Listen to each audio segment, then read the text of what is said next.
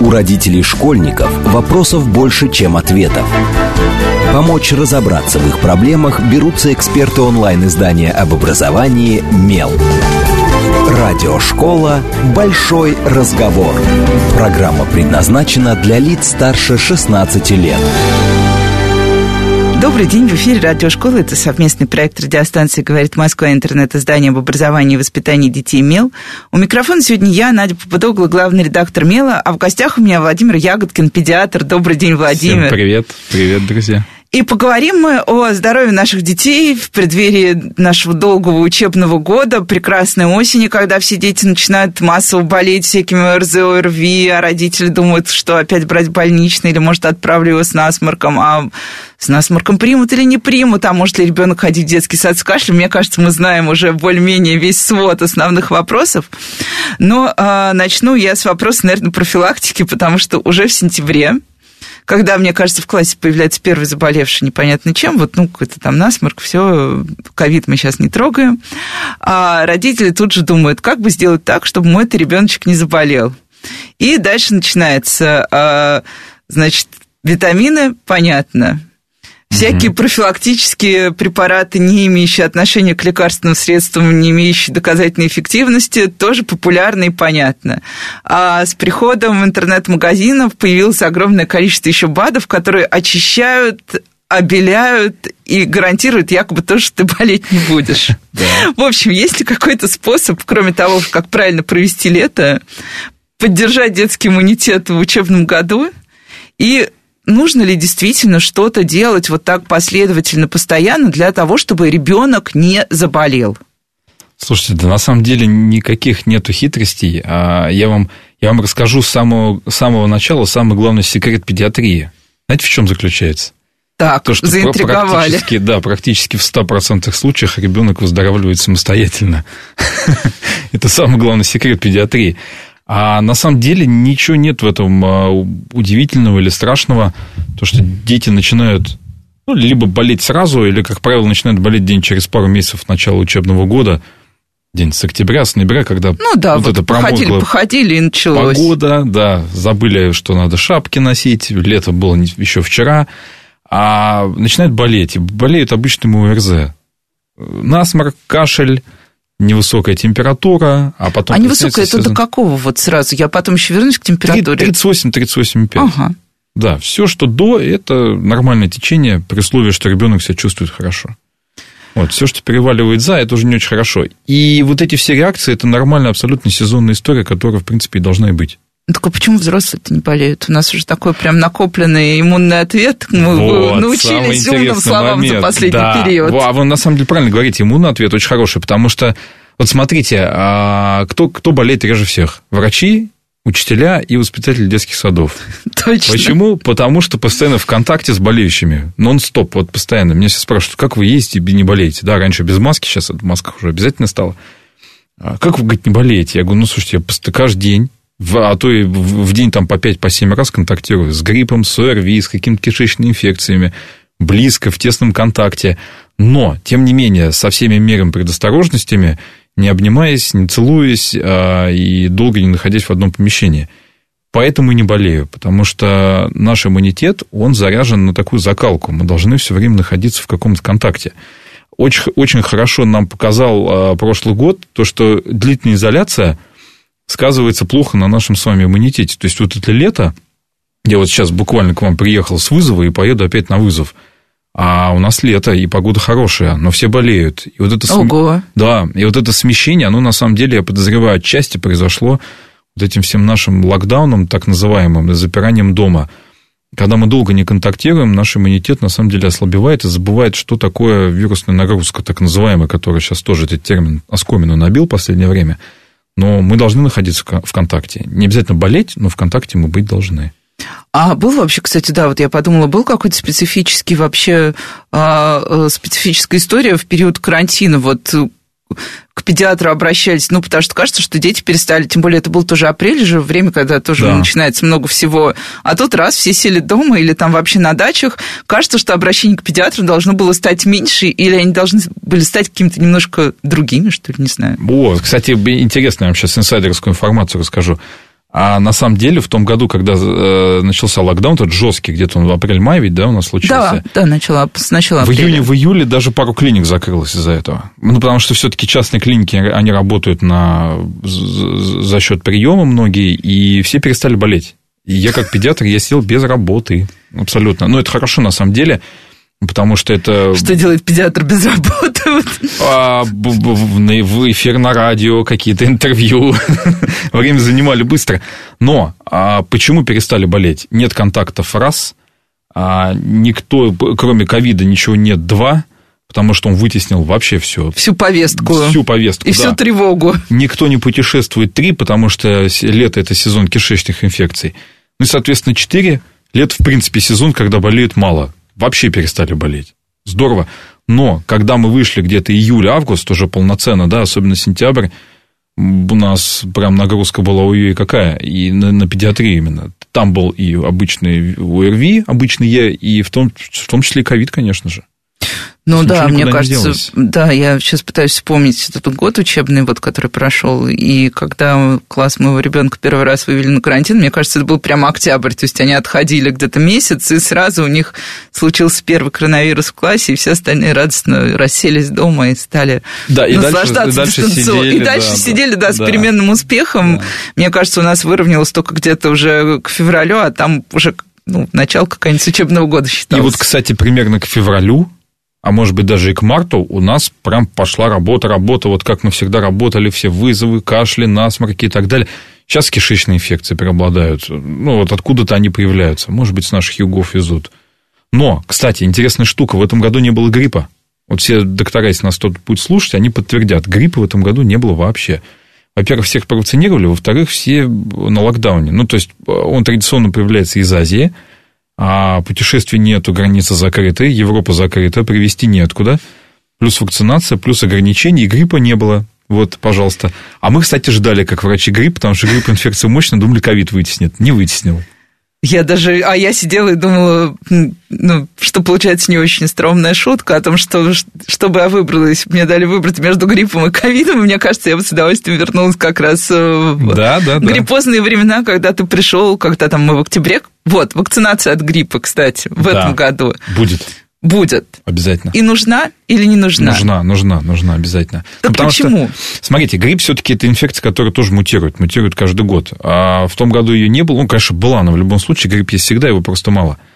А мы всех провакцинировали, спасибо всем, кто пришел, и, соответственно, мы снизили вот этот риск различных мутаций.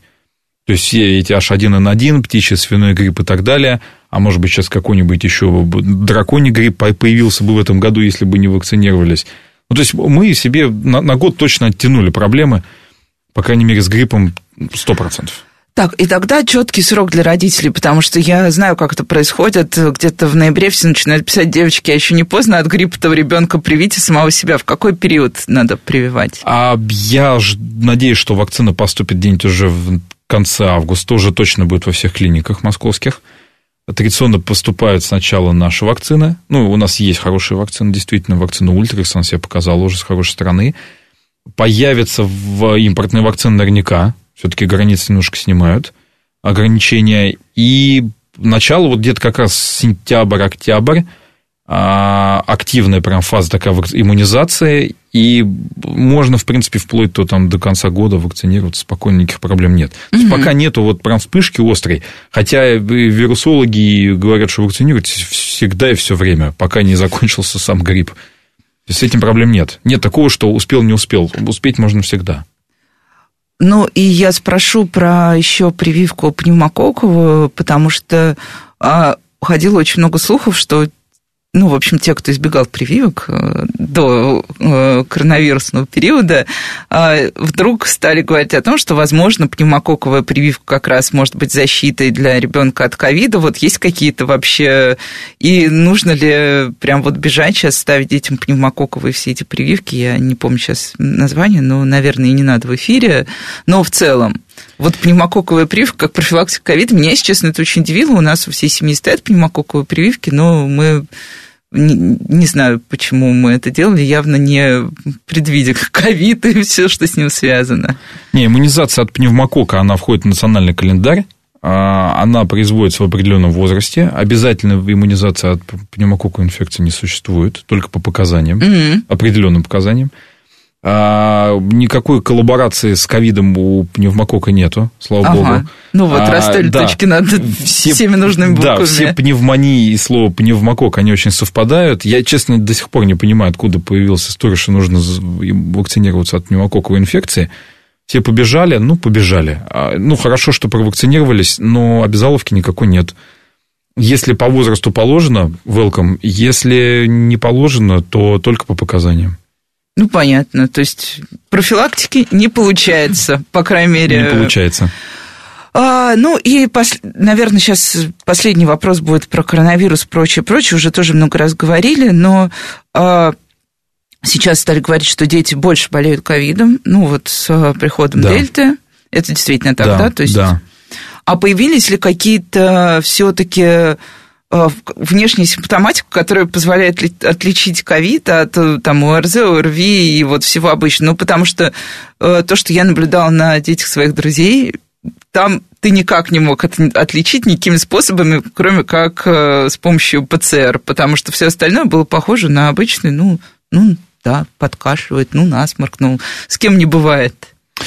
Редко, но, к сожалению, стали появляться течения ковида у детей примерно такие же, как у взрослых.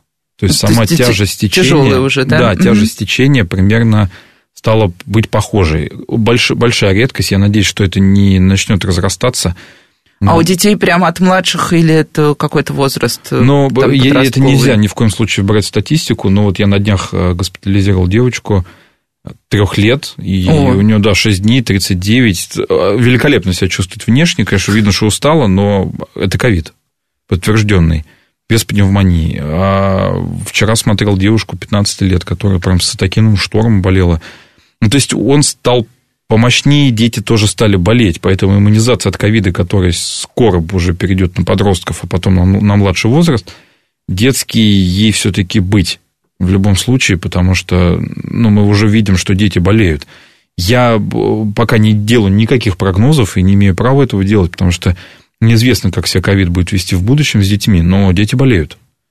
Ну да. И никакой специальной симптоматики так и не появилось. То есть только ПЦР, да? Только ПЦР, либо антигенные тесты, которые делаются быстро. Да. Ну, про ПЦР вот тоже я задам вопрос, потому что я услышала эту легенду уже 15 раз. Ну, 15 тоже условное совершенно число. Но я от многих родителей услышала и много читала об этом в соцсетях. То есть скептики всегда у нас скептики.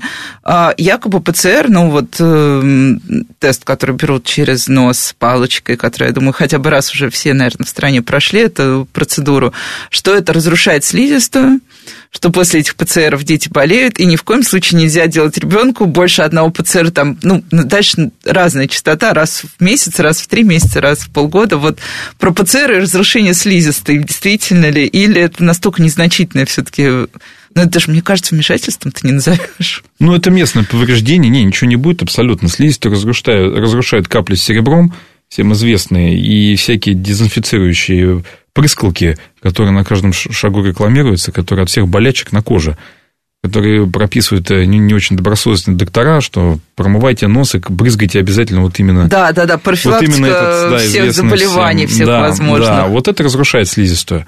А палочка в нос ничего не сделает, местное повреждение не более.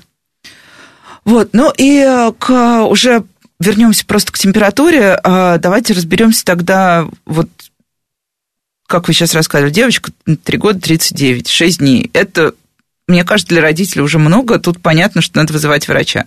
Но на самом деле в температуре как-то вот есть какие-то очевидные маркеры, когда ты должен там, а, забеспокоиться, б, позвонить врачу, с, например, позвонить 112 или 112 у нас телефон, даже скорой помощи теперь. И 103.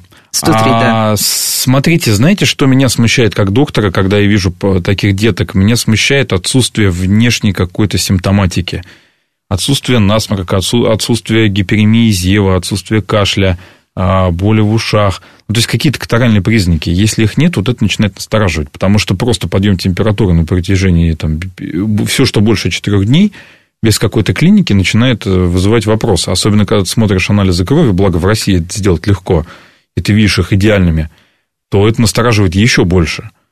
То есть вот, при такой температуре может быть идеальный анализ крови? Вот у этой девушки был идеальный анализ крови. Вот если кто знает, цареактивный белок такой показательный был по нулям. А сегодня не знаю, вот будут звонить, сегодня уже седьмой день у нее, она в, в стационаре, второй инфекционной больнице, но вот буду узнавать, интересно. Но у нее было все идеально. На тот момент, когда я смотрел, это был пятый день болезни, то есть никаких проблем. А вот это все должно смущать. А просто вот э, если мы говорим про температуру, например, э, ну вот э, мой ребенок родился и там некоторую часть жизни жил не в России, и там у нас в педиатр был очень простой подход – до 37,5 это вообще не температура, даже не звоните мне, Надя, не пишите, и, пожалуйста, уберите градусник, зачем вы постоянно меряете ему температуру, я вас не понимаю, у вас здоровый ребенок, ну окей, у меня был первый ребенок, я была тревожная мать, я мучилась, но мерила температуру, хотя маленькому ребенку это, ну, у нас не было электронного градусника, а с обычным это очень сложно было. У меня плохо получалось. Вот, потом дальше, дальше было так. До 38,5 Надя, забейте, все в порядке, три дня. Если вот за три дня ваши 38,5 не пройдут, тогда позвоните мне. Ну и, возможно, придите, но надо, я к вам никогда в жизни не поеду. Вот действительно так, 30, до 37,5 ну, все правда, ерунда. Да, да. А как же так? У нас вот просто, я тоже вот сейчас вспоминала, а, вот все мое детство говорили как-то субфибрильная температура, у ребенка, возможно, воспаление легких, вот это вот 37,2, 37,3. Меня поэтому очень часто отправляли проверяться, потому что я занималась фигурным катанием, а те, кто катается на льду, много там у них бывают такие всякие болезни. Меня просвечивали регулярно, субфибрильная температура, ни разу, правда, ничего не было, но зато рентген ходила. Вот. Действительно, до 37,5 или тоже тут анализы что-то еще указывает уже на какие-то вещи? Не, надо ориентироваться на самочувствие в первую очередь, потому что высокая температура не всегда э, говорит о чем-то плохом. Потому что много деток, которые э, с температурой 39 носятся, и им море, мой по, море по колено, да. Это хорошо. Хуже, когда температуру сбили, там дали э, ибупрофен или парацетамол, температура упала, состояние ухудшилось. Хотя она стала 37,5, вот эти, да, пресловутые. Вот на это надо стоит обращать внимание, потому что высокая температура – это иммунный ответ. Угу. Это нормально. Тот самый. Тут вопрос, да, тут вопрос, с какой цифрой сбивать, чаще всего вот его задают. Я бы сбивал с 38, 38,5, уже потихонечку начинать ее снижать. То есть, по крайней мере, за, нуроф... за ибупрофеном тянуться точно. Или за процетамолом. И если есть хорошая динамика на фоне приема жаропонижающих, то есть жаропонижающие ну, препараты дали, она угу. упала, да, состояние даже не то, что упала, состояние улучшилось. А, Она угу. должна, не, не должна падать. 36,6 нам не нужно. Нам нужно, чтобы состояние было хорошее. Угу. Если состояние улучшилось, шикарно, все, можно обо, обо всем забыть. Если такое происходит каждые 4 часа, это тоже нормально. А действительно вызывать доктора на осмотр и уже чего-то там искать, ну, чего-то там, это ключевое слово, это уже где-нибудь вторые-третьи сутки, потому что а, в первый день точно ничего не будет, меня часто вызывают, мы, у нас температура 39, приезжай, говорю, когда поднялась? Вот только что. Чего я там увижу? Ну, температуру я увижу. И еще приезжаешь, и она еще не снижена. Ждут показать мне 39 на градуснике. А то не поверите. Зря не поверь, да. А поэтому всегда сбивайте температуру, ни о чем не думайте. Это очень важно.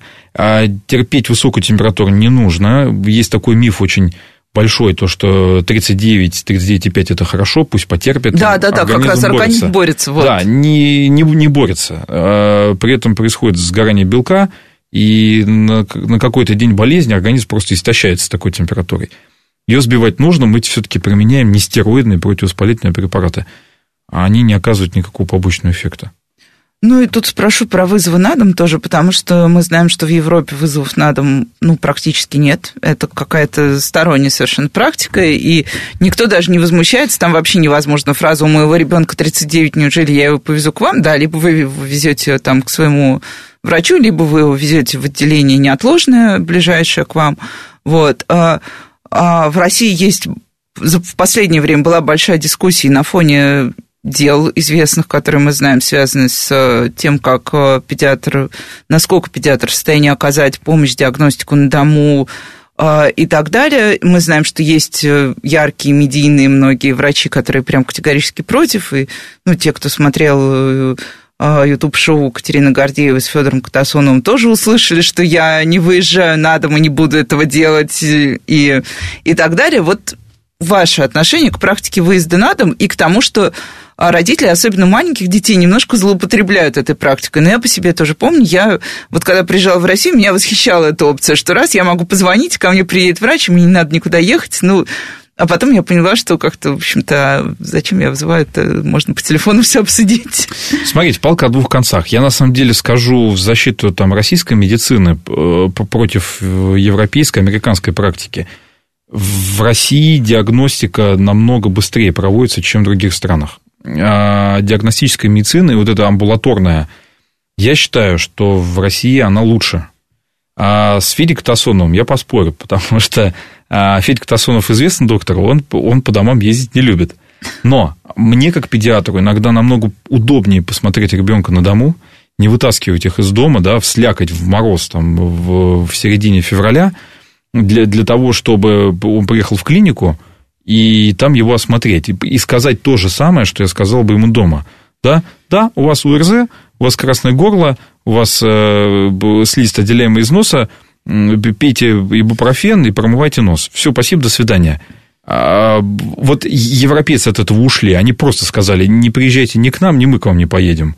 Пейте жаропонижающие сидите дома. Но вместе с тем они, конечно, и получают потом за это да, какие-то там сопутствующие истории. А, двояко, честно скажу. 50%, э, может быть, даже и 70% мои вызовы, они практически не такие, знаете, ну, полупустые. Угу. То есть, я могу... Ну, то есть, это тревога больше. Это тревога, я могу много сказать из этого по телефону. Но когда мне задают вопросы серии, мы кашляем уже там неделю, и что нам попить, ну, тут надо слушать, действительно, видеть, ребенка, да, слушать аскультативно, потому что поставить диагноз по телефону я просто не имею права пригласить их в клинику. Сейчас в России все-таки закон очень строгий, и амбулаторные клиники не имеют права принимать э, температурящих пациентов. Это с этим строго. А поскольку частных клиник стало очень много, они не все оборудованы боксированными отделениями, где можно принимать и температурящих больных, инфекционных больных. Да, да, да. Да, потому что тут же в коридоре сидят э, ну, понятно, на обычные, вакцинацию, да. да, детки здоровые. Абсолютно, поэтому выездная вот эта практика на дому, э, это нормальная абсолютно практика. И говорить, что у них как-то лучше в Европе, а у нас хуже, да нет, слушай, никто не знает, как, как лучше, никто не знает, как надо. Если кто-то знает, смотрите пункт номер один, как говорится. Поэтому э, амбулаторное обслуживание на дому – это очень хорошая штука. Это быстро, это надежно, в плане каких-то историй, скандалов и так далее, но мы для этого и работаем, чтобы оттачивать это вот до, до идеала. Потому что, когда приезжает какой-то no-name врач на дом, смотрит ребенка, а потом выясняется, что он ему что-то пропустил, а, это плохо. Поэтому врач должен посмотреть, обязательно писать протокол осмотра и быть на связи с пациентом, потому что он все-таки берет на себя ответственность с того момента, как он увидел дома. Это очень важно. И при любом каком-то непонятном диагнозе или непонятной ситуации обязательно консультироваться со своим вышестоящим руководством, с главврачом. Я своего главврача замучил, по-моему, я ему звоню через день, но задаю вопросы, естественно, потом в конце там, какого-то квартала мы подбиваем итоги, да, и он говорит, да, вот спасибо, что звонишь, что э, информируешь. Это очень важно. Ну и сейчас мы прервемся на короткие новости, и сразу после этого вернемся в эфир и продолжим обсуждать детское здоровье, педиатрическую помощь и другие важные в учебном году вопросы. С вами Радиошкола, не отключайтесь. У родителей школьников вопросов больше, чем ответов. Помочь разобраться в их проблемах берутся эксперты онлайн-издания об образовании «Мел». Радиошкола «Большой разговор». Добрый день, в эфире снова радиошкола. Это совместный проект радиостанции «Говорит Москва» интернет-издание образования и воспитания детей МЕЛ. У микрофона сегодня я, Надя Попудогла, главный редактор МЕЛа, а в гостях у меня Владимир Ягодкин, врач-педиатр. Обсуждаем мы все, что связано с детским друзья. здоровьем. Да, здравствуйте еще раз. Обсуждали уже прививки, так что если вы пропустили, придется потом переслушать. Обсуждали высокую температуру а, обсуждали ходить к врачу, не ходить к врачу. Сейчас поговорим немножко про то, что у нас а, формально называется рубрика «Здоровье школьника». Вот, как говорит мой шеф-редактор, в «Здоровье школьника» у нас что-нибудь есть. Вот, про здоровье школьников. А, родители постоянно спорят о том, а, с школами, о том, какая система каникул лучше для детей. Есть у нас, ну, большая часть России учится, на самом деле, по стандартной схеме, 4 четверти, короткие каникулы, длинные каникулы, короткие каникулы. Там есть послабление для первоклассников, но это вообще частная история. Ну, в смысле, что это касается только первого класса, а дальше уже все будет как у всех. И есть как бы система вот этих вот несколько недель учимся, отдыхаем, несколько недель учимся, отдыхаем, где получается значительно больше каникул, но они не такие э, длинные, как, например, э, зимние каникулы в обычной школе. И считается, что вот вторая система более сбалансированная, на самом деле лучше позволяет школьнику отдохнуть. Действительно ли все это вместе каникулярность вот это влияет? Или все-таки, вот у меня просто есть ощущение, что на самом деле самое главное это то, сколько на школьника свалили после уроков его родители. Потому что иногда бывает такой график, что там что воля, что неволя, уже все равно. Я вот. тоже так считаю. На самом деле тут вопрос не каникул. Дети-то умеют отдыхать, и они не устают так, как мы, взрослые, там, условно, а, на работе. А, тут вопрос нагрузки вот уже потом на дому. А, какая система лучше? Я, я, кстати, застал и ту систему, и вот э, вторую. Я в разных школах учился. Не понял разницы никакой, абсолютно не увидел, но нагрузка, которая школьная, вот надомная, да, вот это уроки и так далее. Ну, и там 15 секций, еще да, музыкальная школа, секций, художественная да, школа, да. иди еще попрыгай потом, спляши. Наверное, тут вопрос больше, больше к этой нагрузке. И дети начинают уставать, и действительно там, ну, условно, в кавычках, выгорать и болеть, наверное, вот больше, отчасти из-за этой нагрузки. Хотя она, она должна быть, но должна быть очень немеренной. Вот, да, про уставать, э, как понять, что ребенок на самом деле устал? Вот родители наблюдают за ребенком. Что, я не знаю, что это там вот, ну, у нас есть, э, условно, там синяки под глазами, как такой маркер. Наверное, устал. Угу. Или там спать стал больше. Вот что, что из этого реально на что-то указывает? Если спать стал дольше и прям действительно устает, прям проснуться не может и падает, то это уже плохо а это уже прям проблема, потому что дети, в принципе, физически уставать не должны. Это не абсолютно не та, не та система организма, как у нас взрослых. А устал это когда 2 на 2 умножает, и получается 5. Угу. Ну, то есть, вот соображалка падает, да. ну, грубо. Вот это устал. Все, надо паузу делать. Надо давать возможность отдохнуть. А перегрузка есть. Тут даже, знаете, наверное, очень уместно слово режим когда дети живут в режиме, в каком-то режиме, в постоянном, то есть у них есть ритм свой, у них есть свой режим, легли в 9, встали там в 8, а, или легли в 10, встали в 9, ну там условно. Ну, да. Это нормально. Когда у них рваный режим, лег в 12, проснулся в 6, потом на следующий день там по-другому, вот от этого устают они действительно по-настоящему. Режим. И сейчас все вздрогнули, потому что про режим столько вообще, мне кажется, на тему режима. Пока ребенок не идет в школу, все спорят на тему режима школы. Нужен ли уже... или не нужен? Ну да, потому что, ну, как бы это особенно, мне кажется, часто бывает с дошкольниками, которые не ходят в детский сад, и у которых, например, родители плохо, поздно приходят с работы, и ребенок сидит, например, до полуночи, до часа ночи вместе с родителями, ну, потому что они общаются, там что-то делают, ребенка укладывать нет времени. И я читала массу споров, на самом деле, например, важно ли вот дошкольнику укладывать все-таки в каком-то биологическом ритме условном, или его биологи... биологический ритм – это ритм жизни его родителей. То есть его уложили в час ночи, ну, неважно, потому что он все равно проспит там, его не поднимут при этом в 5 утра, чтобы бежать там в детский сад в 6 утра. Кстати, да, вот так вот. Что, что, что важнее, биологический или родительский режим? Я все-таки за биологический. Родительский режим – это э, родительский режим. Каждый выбирает после, там, условно, 18 лет, как ему жить сам. А до 18 лет мы должны за наших детей отвечать. Поэтому я, я за биологический режим. Ну, и еще такая родительская история тоже. Вот в последнее время а, мы видим очень много, ну, мне кажется, вот я тут э, совсем недавно работала с, на конференции педагогов дошкольного образования, то есть, проще говоря, воспитателей из детских садов.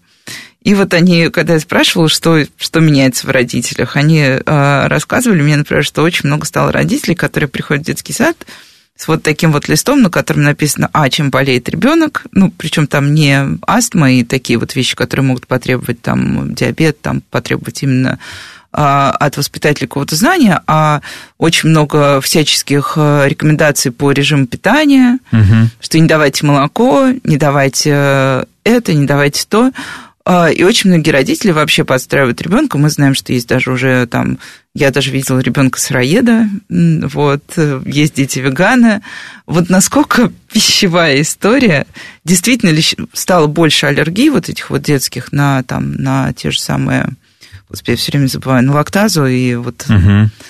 Э, и на злаковые вот эти все, на глютен, господи, вот, славьте, много, господи, вспомнила. Много, много, аллергий стало больше намного, и вот эти ограничения ну, не ограничения, а рекомендательные всякие штуки, которые справки мы пишем иногда, потому что когда нам приходят за 26-й формы, я думаю, сейчас многие родители вздрогнут от этой цифры. Да, да, да. да кстати, время 26-й да. формы Мне, кстати, пришло. Вот, вот не поджимайте, ребят, потому что 3 августа, и все побегут последний день, как всегда. А мы всегда спрашиваем, есть аллергии, аллергии на пищевые продукты. Да, есть. На какие? Ну, пишем там яйцо, допустим, да, шоколад. Естественно, об этом все сообщается воспитателю детского сада только для того, чтобы воспитатель детского сада не вызывал потом скорую помощь, то, что ребенка... Когда он съест яичко. Да, глаз отек. Вот. Да. Для этого мы и сообщаем. Поэтому какие-то супер ограничения, да нет, конечно. А, ну, про сыроедство и веганство промолчу, не буду комментировать. Это хороший ход. Особенно, да, в детском саду это, конечно, прикольно. Первый раз слышу. Не-не, ну, бывает, Ну, наверное, да, сейчас, наверное, будет чаще это встречаться. А какие-то действительно опасные истории, да, Почему? Ну, это не то, что почему бы нет, это должно быть. Воспитатель должен вкусить. Кстати, вот спрошу внезапно про, поскольку у Мелк появилась тут рубрика «Дошкольники», раньше мы ими не очень занимались, теперь вдруг, ну, не вдруг, было наше осознанное решение, начали заниматься уже теми, кто младше шести. А мне кажется, всем э, московским, по крайней мере, грудничкам в какой-то момент, вот если ты вызываешь врача и начинаешь жаловаться на стул совсем маленького ребенка, ставят диагноз лактазная недостаточность. Вот это что за диагноз? Потому что, естественно, у меня все закончилось тоже, я тоже тревожно вызвала врача, мне поставили диагноз лактазная недостаточность, сказали, что нужно взять анализ кала, отвезти его куда-то на другой конец Москвы, и дальше я просто поленилась, угу. вот, и решила, что, наверное, мы попробуем выжить с этим диагнозом. Через месяц мы о нем забыли. Естественно, потом врача этого я больше не вызывала на дом, потому что что-то мне не очень понравилось в нашем общении. Не знаю. Вот, вот жал, жалко сейчас, наверное, слушатели вот улыбку мы на лице не видят. А, на самом деле, каждый день меня об этом спрашивают. Скажу, Про лактазную недостаточность? Вообще, это просто, это золотой вопрос. А, в топе, наверное, 10 вопросов про лактазную недостаточность врачи, которые об этом говорят вот так сходу, э, это не знающие врачи. Вот не в обиду им будет сказано, но все-таки, ребят, давайте образовываться. Но есть, есть элементарные показатели лактазной недостаточности. До полутора лет, в принципе, диагноз выставить ну, невозможно. Да, вот отбивка, да, у нас да, в год.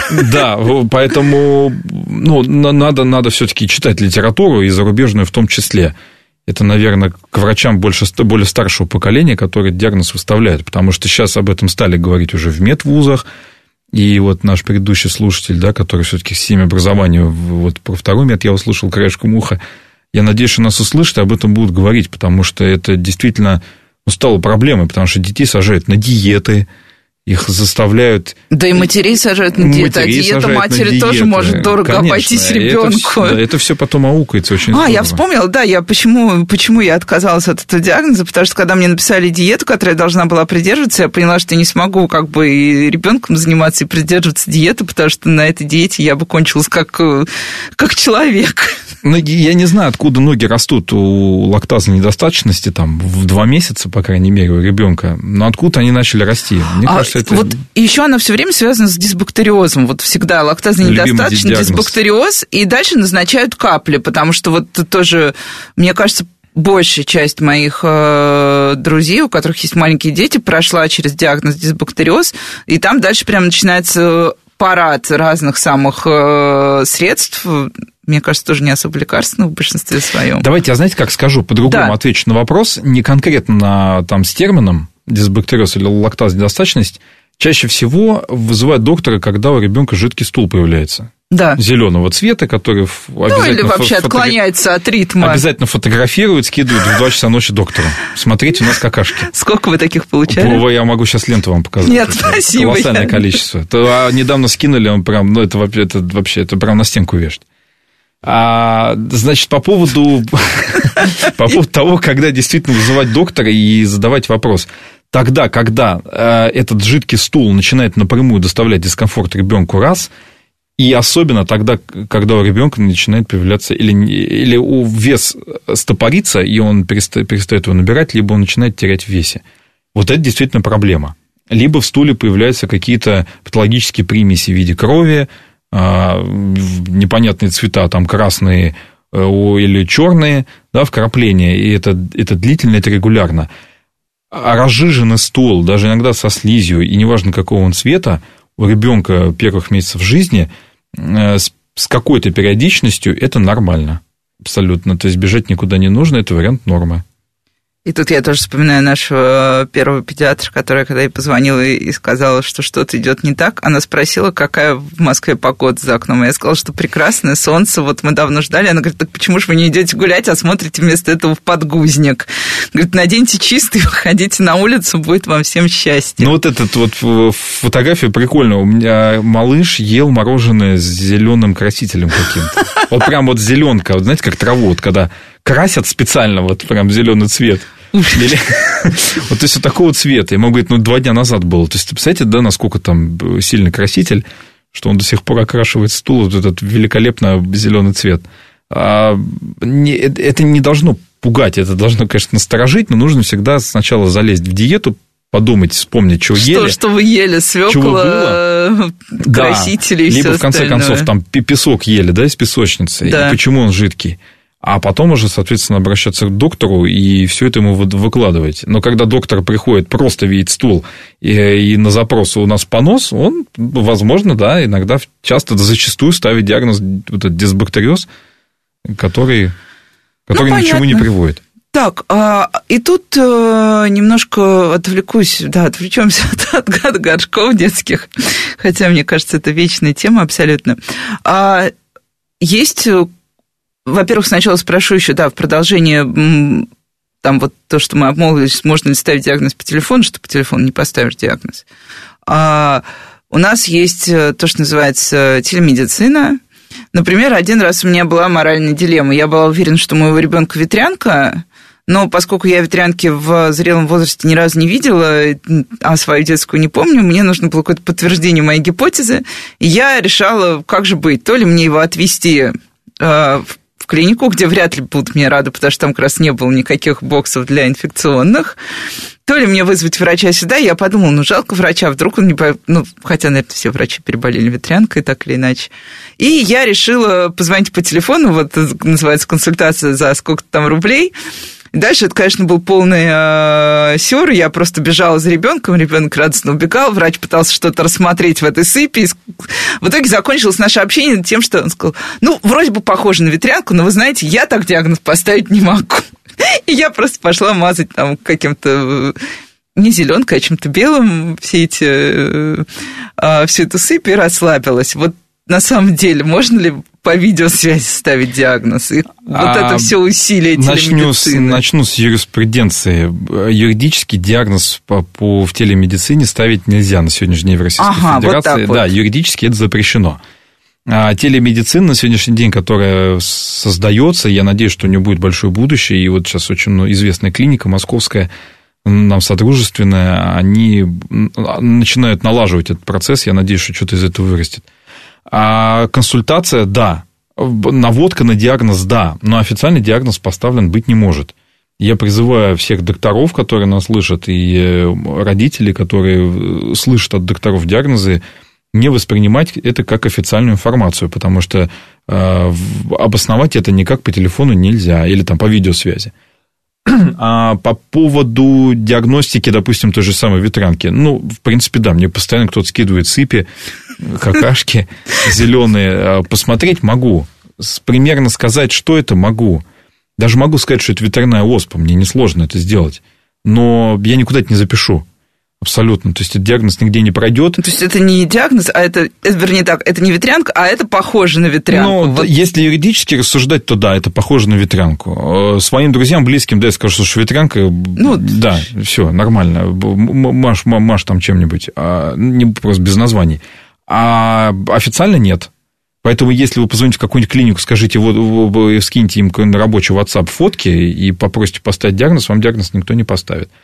С точки зрения диагностики, вообще консультация – это очень крутая штука. Телемедицине быть, Я считаю, она должна быть, и это здорово, это удобно, ну, 21 век, в конце концов. Ну, почему бы и нет? Ну, да, тем более иногда есть вопросы, которые действительно не требуют э, конечно, визита конечно, к врачу. Конечно. И раз заговорили про ветрянку, помимо ветрянки у нас есть куча всего. Корь, свинка, коклюш э, и так далее. И когда я рассказывала себя в редакции, что я иду а, на эфир с вами, пришла моя коллега и сказала, а я знаю этого педиатра. Он пришел к нам и сказал, что он свинки никогда в жизни не видел вот среди своих э, пациентов. Да, правда. Да, вот спросить, вот я хочу просто спросить про вот эти вот старые болезни, часть из них до сих пор там с нами. Та же ветрянка, ну, она из года в год, мне кажется, сезонно приходит, сезонно уходит. Вот как в детских садах, по-моему, в феврале все болеют массово ветрянкой. Вот. А есть какая-то динамика, да, болезни, которые уже почти ушли, Угу. Вот та же свинка, например. Почему, например, почему какие-то болезни исчезают? Ну, свинку или паротит, как правильно говорить, да, паротит, конечно, ага. конечно, встречал. А потом уже я понимал, что это она, когда уже подтверждалось анализами. Чаще всего это какой-то лимфоденит, а, но очень похоже. А, свинки или паротит, как правильно говорить, ее нету, потому что иммунизация, конечно, идет очень классная и действительно... То есть, это все-таки результат иммунизации, 100%. прямой, прозрачный, конечно, понятный. Конечно, тут даже гадалки не ходи, угу. это только, только поэтому. Но она не могла исчезнуть сама по себе. А по поводу ну, таких болезней исчезнувших, хотя они все равно существуют, дифтерия – она где-то появляется иногда. Я, конечно, подозреваю, что на фоне вот этих всех локдаунов, отсутствия иммунизации, естественно, эти инфекции тут же появляются. Угу. Много времени не нужно, там, по пару-тройки недели или там да, месяца. прям так даже? Вполне, конечно. Эти инфекции все есть на поверхности. А самое главное, что мы им не, даем, не даем им мутировать. Вот в чем задача этой иммунизации. А поэтому их, их и они не встречаются. Но такие, как ветрянка, корень, есть. Это, Коклюш. А в том числе его очень много. Как много коклюш, да, да? Если правильно, коклюш, да, да. Его, его очень много, и он будет очень долго еще, многие десятилетия с нами.